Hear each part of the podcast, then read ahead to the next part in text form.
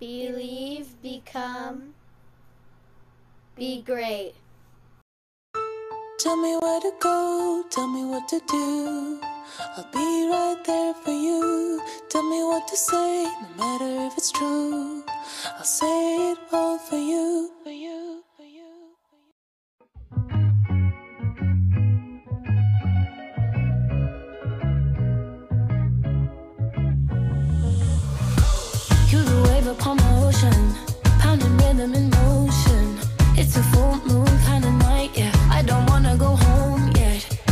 question my devotion when my heart on my shoulder. Just relax and let the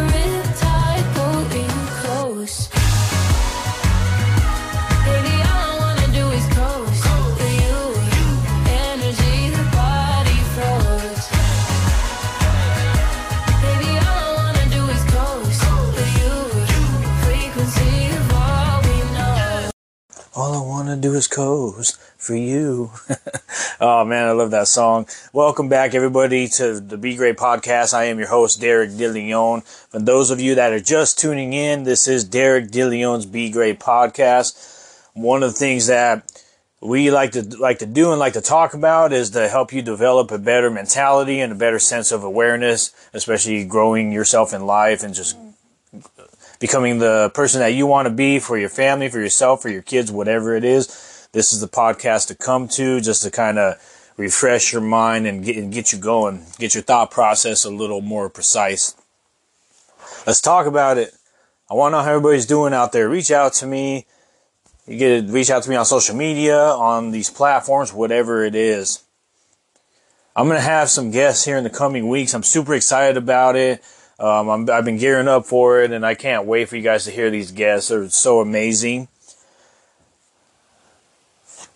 So tune in for that because those are coming. Today, I want to talk about promises. And do we actually take the time to think about what we're saying, or because it's been so regulated that we are no longer accountable? We just say it just because we feel like it's just an everyday thing to promise something and not actually take accountability for what we're promising. A promise, by definition, is a declaration of assurance that one will follow through or do a particular thing. To me, it's more than that. It's a vow that unifies regardless of the circumstances. Even if it's suffering, distress, it's the ultimate no matter what.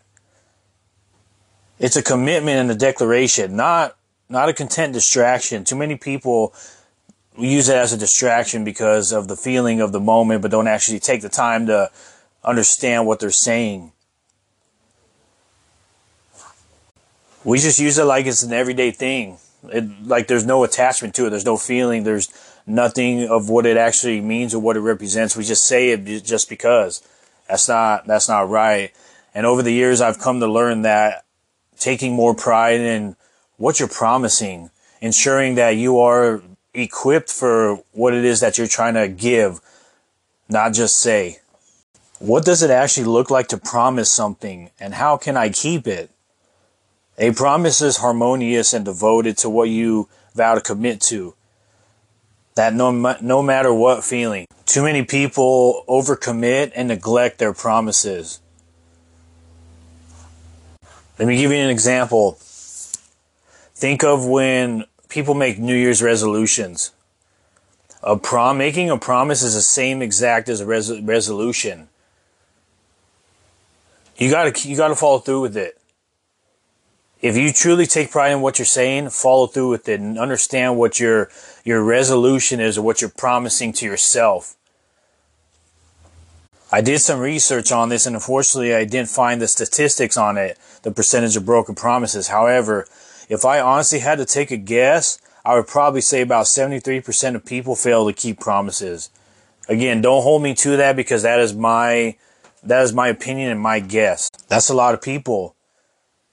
And I've been there in the past. I I promise something because of the moment, because of the feeling, but you don't actually follow through with it.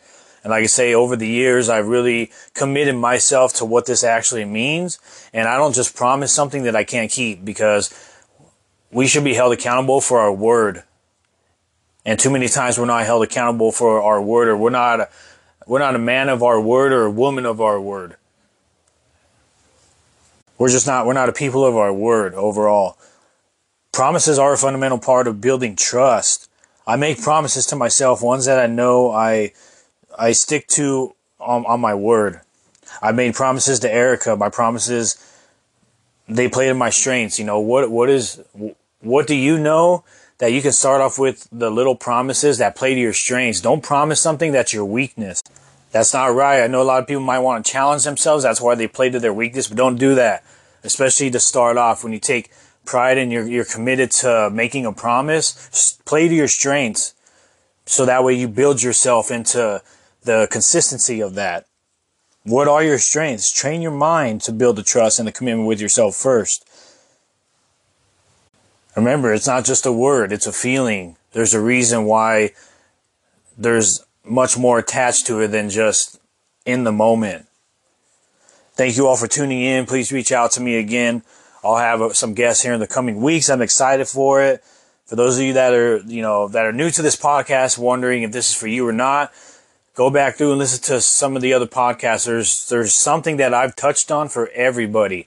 And I don't, I don't talk about stuff that I have no business talking about. I talk about stuff from either from my experience or because I know that I can better direct people because I've had people better direct me. So now I can give it back and, and pour into the people that need to hear this. Until next time, remember one thing send a message, uplift everybody around you, uplift each other. And don't ever demoralize each other. On top of all that, be great.